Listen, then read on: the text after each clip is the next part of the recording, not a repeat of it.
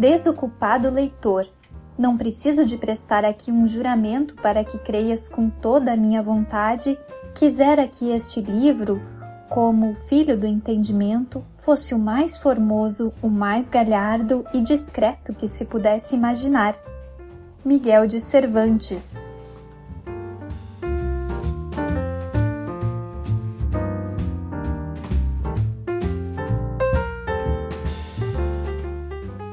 Da Estante, seu momento de leitura com a rádio da universidade.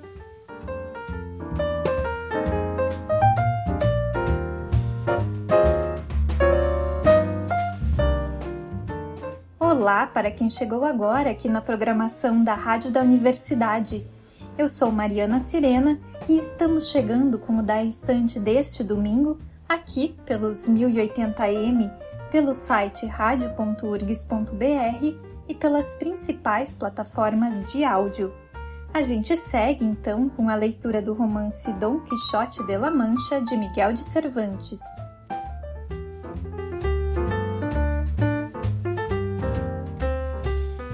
No programa anterior, vimos que Dom Quixote confundiu uma pousada com um castelo. Lá, ele foi armado cavaleiro pelo dono da hospedagem o qual Quixote acreditava ser o senhor do castelo. Quais serão as novas aventuras?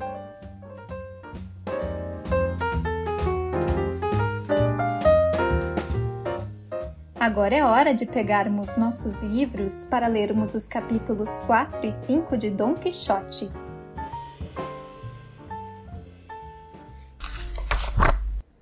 Capítulo 4 do que sucedeu ao nosso cavaleiro saindo da venda.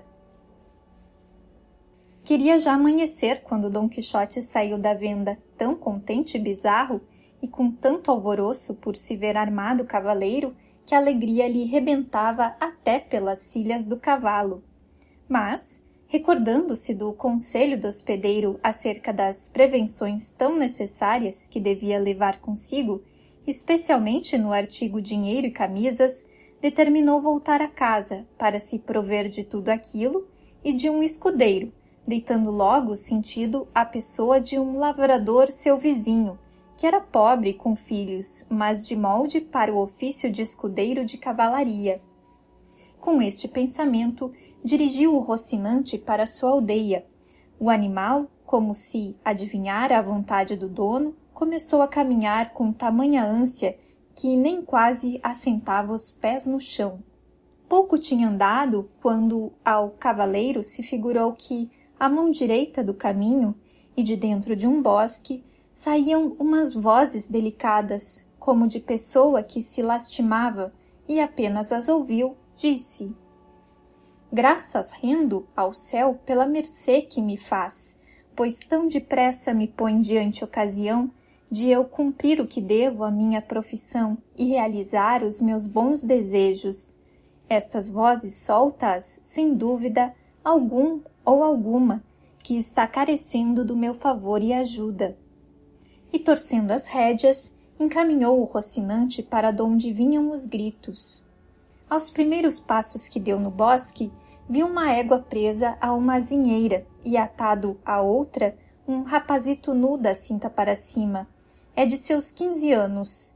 Era o que se lastimava, e não sem causa, porque o estava com uma correia açoitando um, um lavrador de estatura alentada, acompanhando cada açoite com uma repreensão e conselho, dizendo: Boca fechada e olho vivo. Ao que o rapaz respondia: Não tornarei mais, meu amo, pelas chagas de Cristo, prometo não tornar. Prometo daqui em diante tomar mais sentido no gado. Vendo Dom Quixote aquilo, exclamava furioso: Descortês cavaleiro, mal parece haverdes vós com quem vos não pode resistir. Subi ao vosso cavalo e tomai a vossa lança, que arrumada azinheira estava de fato uma. Eu vos farei conhecer que isso que estáis praticando é de covarde. O lavrador, que viu iminente aquela figura carregada de armas, branindo-lhe a lança ao rosto, deu-se por morto e com reverentes palavras lhe respondeu: Senhor cavaleiro, este rapaz que estou castigando é meu criado. Serve-me de guardar um bando de ovelhas que trago por estes contornos, mas é tão descuidado que de dia a dia me falta uma, e por eu castigar o seu descuido ou velhacaria, diz que o faço por forreta, para lhe não pagar por inteiro a soldada. Por Deus e em minha consciência que mente. Mente na minha presença, vilão ruim, disse Dom Quixote. Voto ao sol que nos alumia, que estou, vai não vai, para atravessar-vos com esta lança. Pagai-lhe logo, sem mais réplica, quando não, por Deus que nos governa, como neste próprio instante dou cabo de vós. Desatai-o de repente. O lavrador abaixou a cabeça e, sem dizer mais palavra, desatou o ovelheiro. Perguntou-lhe Dom Quixote quanto seu amo lhe devia. Respondeu ele que nove meses, a razão de sete reales cada mês.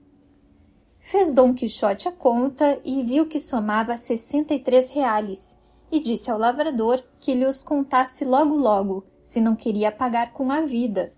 Respondeu o camponês, aterrado em tão estreito lance, que já lhe havia jurado, e não tinha ainda jurado coisa alguma, que não eram tantos, porque havia para abater três pares de sapatos que lhe havia mercado, e mais um real de duas sangrias que lhe tinham dado estando enfermo.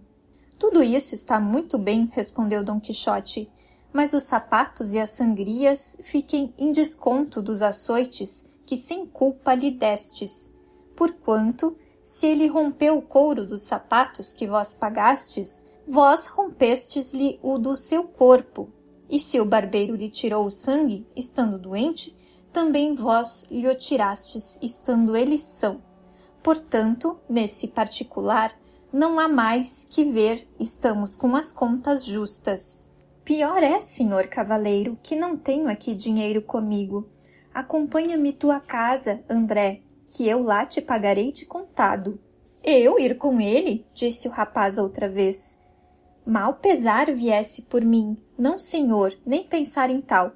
Se se tornasse a ver comigo a sós, esfolava-me que nem um São Bartolomeu. Tal não fará, respondeu Dom Quixote, basta que eu mande para ele me catar respeito. Jure-mo, ele, pela lei da cavalaria que recebeu, deixá-lo-ei ir livre e dou-te o pagamento por seguro. Veja vossa mercê, senhor, o que diz, replicou o rapazito, que este meu amo não é cavaleiro, nem recebeu ordem nenhuma de cavalarias. É João Aldudo, o rico vizinho de Quintanar. Pouco importa isso, obtemperou Dom Quixote, que em Aldudos também pode haver cavaleiros, e demais, cada um é filho das suas obras. Isso é verdade, acudiu André, mas este meu amo de que obras há de ser filho, pois me nega a paga do meu suor e trabalhos. Não nego tal, meu rico André, respondeu o lavrador. Dá-me o gosto de vir comigo, que eu juro por quantas castas de cavalarias haja no mundo de pagar, como tenho dito, até a última em moedinha defumada. Dos defumados vos dispenso eu, disse Dom Quixote, dai-lhe os reales, sejam como forem, e sou contente, e olhai lá se os cumpris segundo jurastes. Quando não, pelo mesmo juramento vos rejuro eu que voltarei a buscar-vos e castigar-vos, e que de força vos hei de achar, ainda que vos escondais mais fundo que uma lagartixa. E se quereis saber quem isto vos intima, para ficardes mais deveras obrigado a cumprir, Saber que sou o valoroso Dom Quixote de la Mancha, o desfazedor de agravos e sem razões. Ficai-vos com Deus e não esqueçais o prometido e jurado, sob pena do que já vos disse. Com o que meteu esporas ao Rocinante e em breve espaço se apartou deles.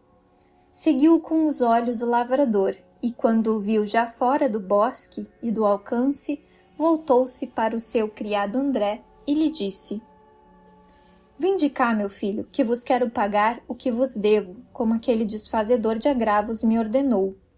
Juro, respondeu André, que muito bem fará vossa mercê em cumprir o mandamento daquele bom cavaleiro, que mil anos viva, que segundo é valoroso e bom juiz, assim Deus me dê saúde, como se não me paga, voltará e há de executar o que disse.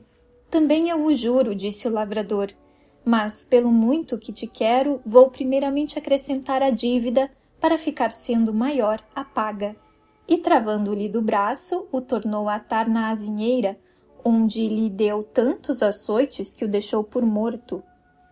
Chamai agora, senhor André, pelo desfazedor de agravos, dizia o lavrador, e vereis como não desfaz este, ainda que, segundo entendo, por enquanto ainda ele não está acabado de fazer, porque me estão vindo ondas de te esfolar vivo, como tu receavas. Mas afinal desatou-o, e lhe deu licença para ir buscar o seu juiz que lhe executasse a sentença que dera. Partiu André, algum tanto trombudo, prometendo que se ia à busca do valoroso Dom Quixote de La Mancha para lhe contar ponto por ponto o que era passado, e dizendo que o amo desta vez lhe havia de pagar sete por um. Assim mesmo, porém, foi-se a chorar, e o amo se ficou a rir. Ora, aqui está como desfez aquele agravo o valoroso Dom Quixote, o qual, contentíssimo do sucedido, por lhe parecer que dera alto e felicíssimo começo às suas cavalarias, ia todo cheio de si, caminhando para sua aldeia dizendo a meia voz: Bem te podes aclamar ditosas sobre quantas hoje existem na terra, ó das belas, belíssima Dulcineia del Toboso, pois te coube em sorte haveres sujeito e rendido ao teu querer tão valente e nomeado cavaleiro, qual é e será Dom Quixote de la Mancha, o qual, segundo sabe todo mundo, ontem recebeu a ordem da cavalaria e já hoje desfez a maior violência e o pior agravo que a sem razão formou e a crueldade cometeu.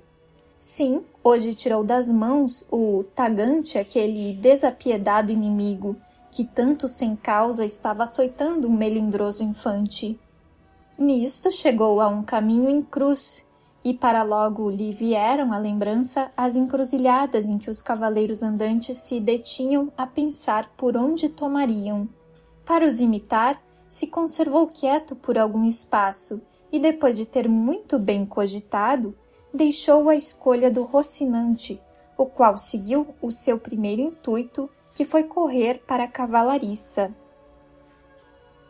Como houve andado obra de duas milhas, descobriu Dom Quixote um grande tropel de gente, que eram, como depois se veio a saber, uns mercadores de Toledo que se iam a Múrcia à compra de seda. Seis eram eles, e vinham com seus guarda-sóis, com mais quatro criados a cavalo e três moços de mulas a pé. Apenas Dom Quixote avistou todo aquele gentil, teve logo para si ser coisa de aventura nova, e para imitar em tudo que lhe parecia possível os passos que lera, entendeu vir de molde para o caso uma coisa que lhe veio à ideia.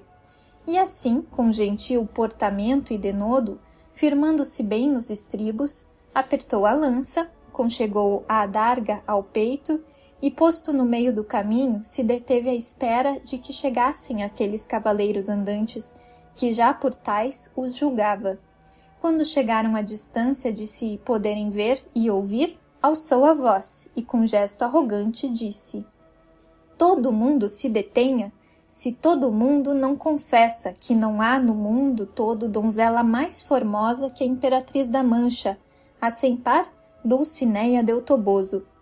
Estacaram os mercadores ouvindo aquelas vozes, e mais vendo a estranha figura que as proferia, e, por uma ou outra causa, logo entenderam estarem metidos com um morate, mas sempre quiseram ver mais devagar em que pararia aquela intimação. Um deles, que era seu tanto brincalhão e discreto que farte, respondeu: Senhor cavaleiro, nós outros não conhecemos quem seja essa boa senhora que dizeis. Deixai-no lá ver, que, a ser ela de tanta formosura quanto encarecestes, de boa vontade, sem recompensa alguma, confessaremos a verdade que exigis de nós. Se a visseis, replicou Dom Quixote, que avaria fora confessardes evidência tão notória. O que importa é que sem haver o acrediteis, confesseis, afirmeis, jureis e defendais. Quando não, entrareis comigo em batalha, gente descomunal e soberba, que ou venhais um por cada vez, como pede a ordem de cavalaria, ou todos de rondão, como é de costume nos da vossa ralé. Aqui vos aguardo, confiado na razão que por mim tenho. Senhor cavaleiro, respondeu o mercador, suplico a vossa mercê, em nome de todos esses príncipes que presentes somos, que para não encarregarmos as consciências, confessando uma coisa que nunca vimos nem ouvimos, e mais, sendo tanto em menoscabo de todas as imperatrizes e rainhas da Alcarria e Extremadura, que seja vossa mercê servido de nos mostrar algum retrato dessa senhora, ainda que não seja maior do que um grão de trigo, que pelo dedo se conhece o gigante, e só com isso ficaremos satisfeitos e seguros, e sua mercê obedecido e contente. E até creio que já vamos estando tanto em favor dela, que ainda que o seu retrato nos mostre ser torta de um olho e do outro destilar vermelhão e enxofre, apesar disso, por comprazermos a vossa mercê, diremos em seu abono quanto se quiser. Não destila, canalha infame, isso que dizeis, respondeu Dom Quixote, aceso em cólera. Destila âmbar e algalha entre algodões, e não é torta nem corcovada, senão mais direita que um fuso de guadarrama. Vós outros ides pagar a grande blasfêmia que proferistes contra tamanha beldade, como é a minha senhora.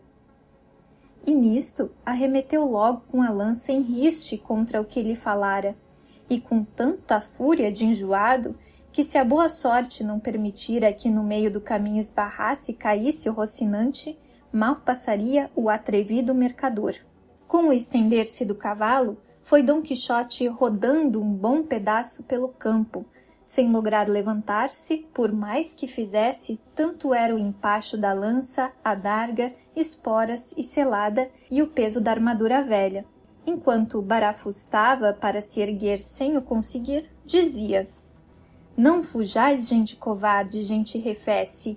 Reparai que se estou aqui estendido, não é por culpa minha, senão do meu cavalo. Um moço de mulas, dos que ali vinham, e que não devia ser dos mais bem intencionados, ouvindo ao pobre estirado tantas arrogâncias, não o pôde levar à paciência sem lhe apresentar o troco pelas costelas.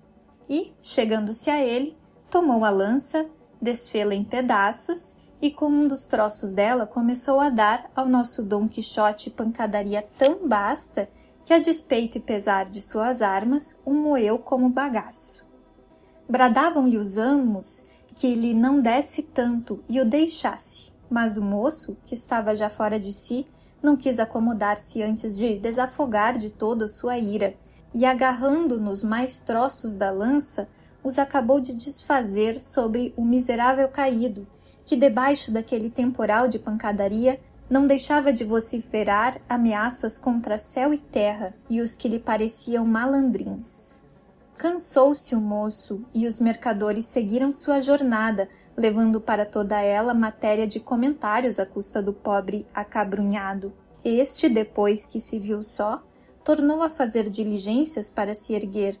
Mas se, quando são e bom, o não tinha podido, como poderia agora, moído e quase desfeito? e ainda se tinha por ditoso, imaginando que enfim era desgraça própria de cavaleiros andantes, e toda a atribuía a faltas do seu cavalo. Em suma, nem mover-se podia, de terreado que estava de todo o corpo.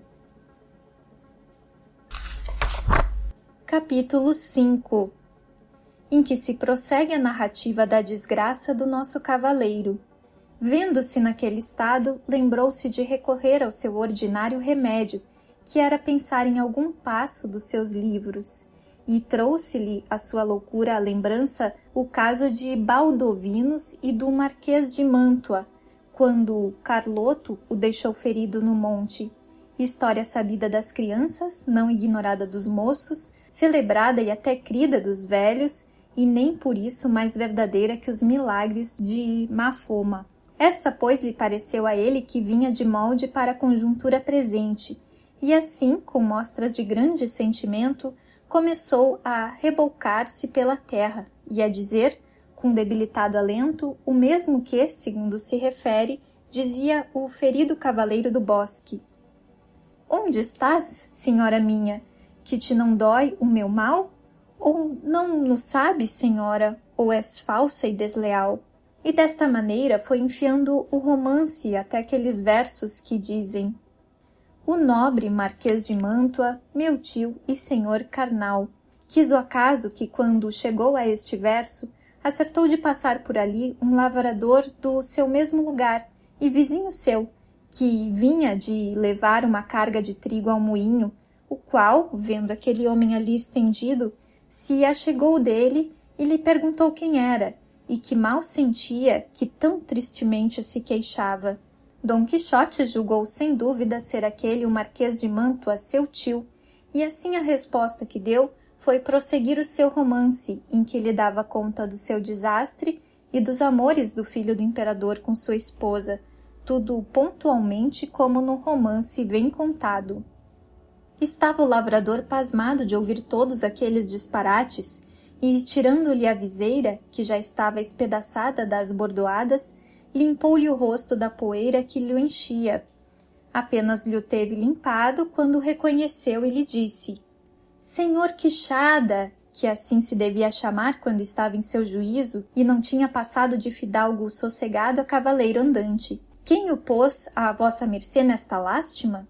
Dom Quixote teimava com o seu romance a todas as perguntas. Vendo isso bom do homem, lhe tirou, o melhor que pôde, o peito e o espaldar para examinar se tinha alguma ferida, porém não viu sangue nem sinal algum. Procurou levantá-lo do chão e, com um trabalho grande, o pôs para cima do seu jumento, por lhe parecer cavalaria mais sossegada recolheu as armas e até os troços da lança e amarrou tudo às costas de Rocinante, tomou-o pela rédea e ao asno pelo cabresto e marchou para o seu povo, cismando bastante nas tontarias que Dom Quixote dizia. Não menos pensativo ia este, que de puro moído e quebrantado, se não podia suster sobre o burrico, e de quando em quando dava uns suspiros que chegavam aos céus, tanto que obrigou o lavrador a perguntar-lhe de novo o que sentia.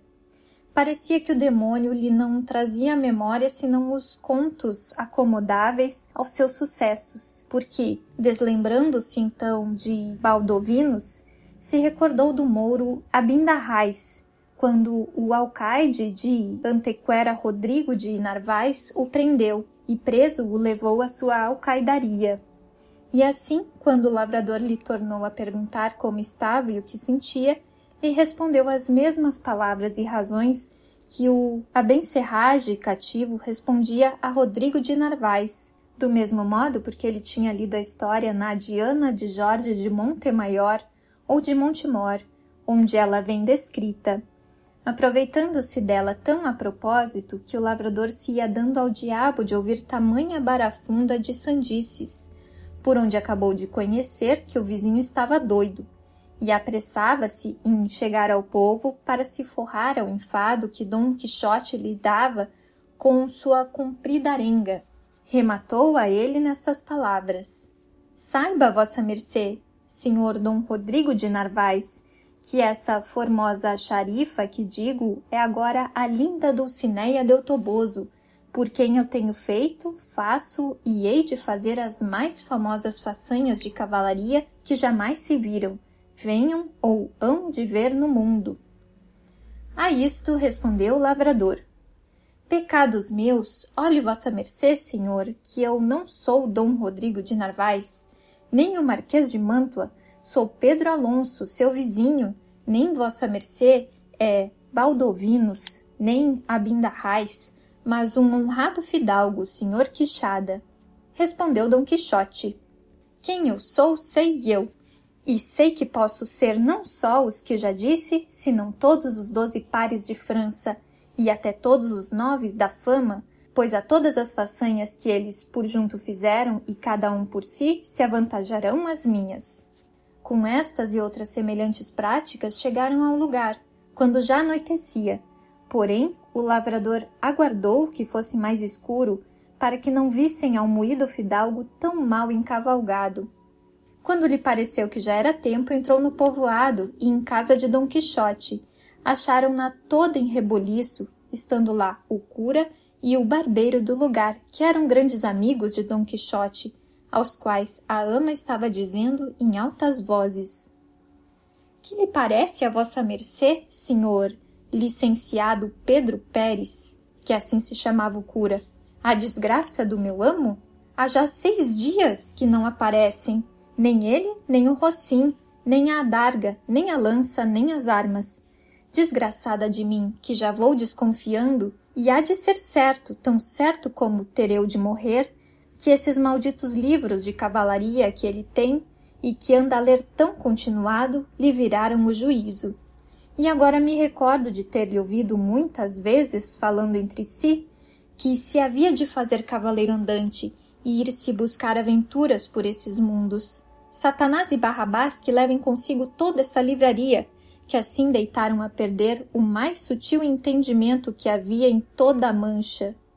A sobrinha dizia o mesmo e ainda passava adiante. Saiba, senhor mestre Nicolau, era o nome do barbeiro, que muitas vezes sucedeu o senhor, meu tio, estar lendo nesses desalmados livros de desaventuras dois dias com duas noites a fio, até que por fim arrojava o livro, metia a mão à espada e andava às cutiladas com as paredes, e quando estava estafado, dizia que tinha morto a quatro gigantes com quatro torres, e o suor que lhe escorria do cansaço dizia que era sangue das feridas que recebera na batalha, e emborcava logo um grande jarro de água fria e ficava são e sossegado, dizendo que aquela água era uma preciosíssima bebida que lhe tinha trazido o sábio esquife, grande encantador e amigo seu. Mas quem tem a culpa toda sou eu, que não avisei com tempo as suas mercês dos disparates do meu senhor tio, para acudirem com remédio antes das coisas chegarem ao que chegaram, e queimarem todos esses excomungados alfarrábios, que tem muitos que bem merecem ser abrasados como se fossem os hereges.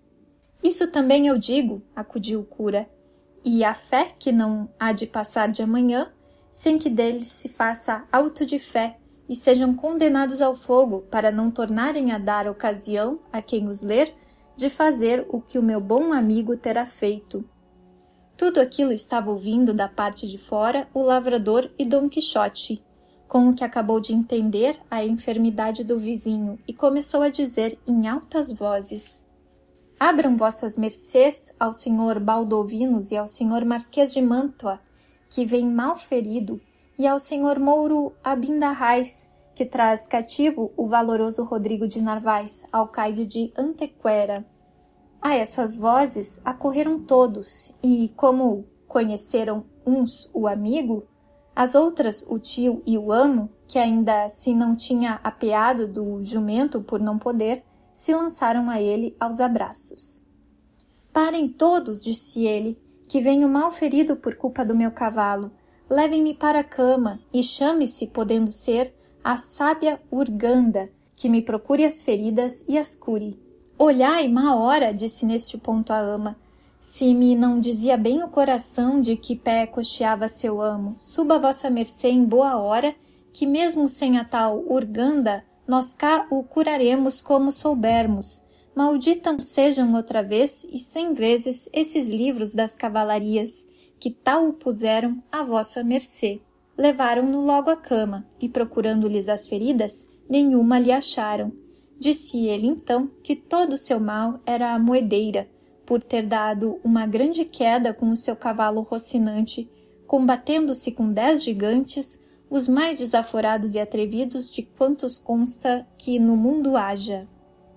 Bom, bom, disse o cura, entram gigantes na dança, pelo sinal da Santa Cruz, juro que amanhã hão de ser queimados, antes que chegue a noite. Fizeram a Dom Quixote mil perguntas, sem que ele respondesse a nenhuma, senão que lhe dessem de comer e o deixassem dormir, que era o que mais lhe importava. Assim o fez. O cura então inquiriu muito detidamente do lavrador sobre o modo como encontrara Dom Quixote. Contou-lhe ele tudo, miudeando-lhe os disparates que ouvira quando dera com ele e quando o trazia. Tudo isto foi aumentar no licenciado o desejo de fazer o que de feito executou no dia seguinte, que foi chamar o seu amigo barbeiro mestre Nicolau, com o qual voltou à posada de Dom Quixote.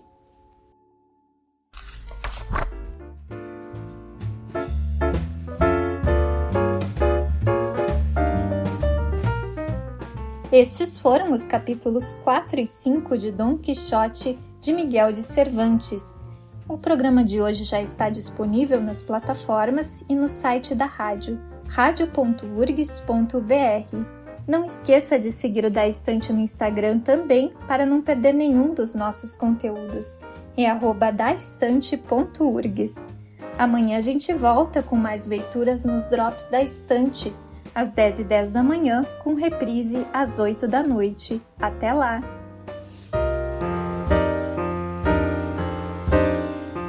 Neste programa trabalharam Liz de Bortoli, Mariana Sirena e Guilherme Gabineski.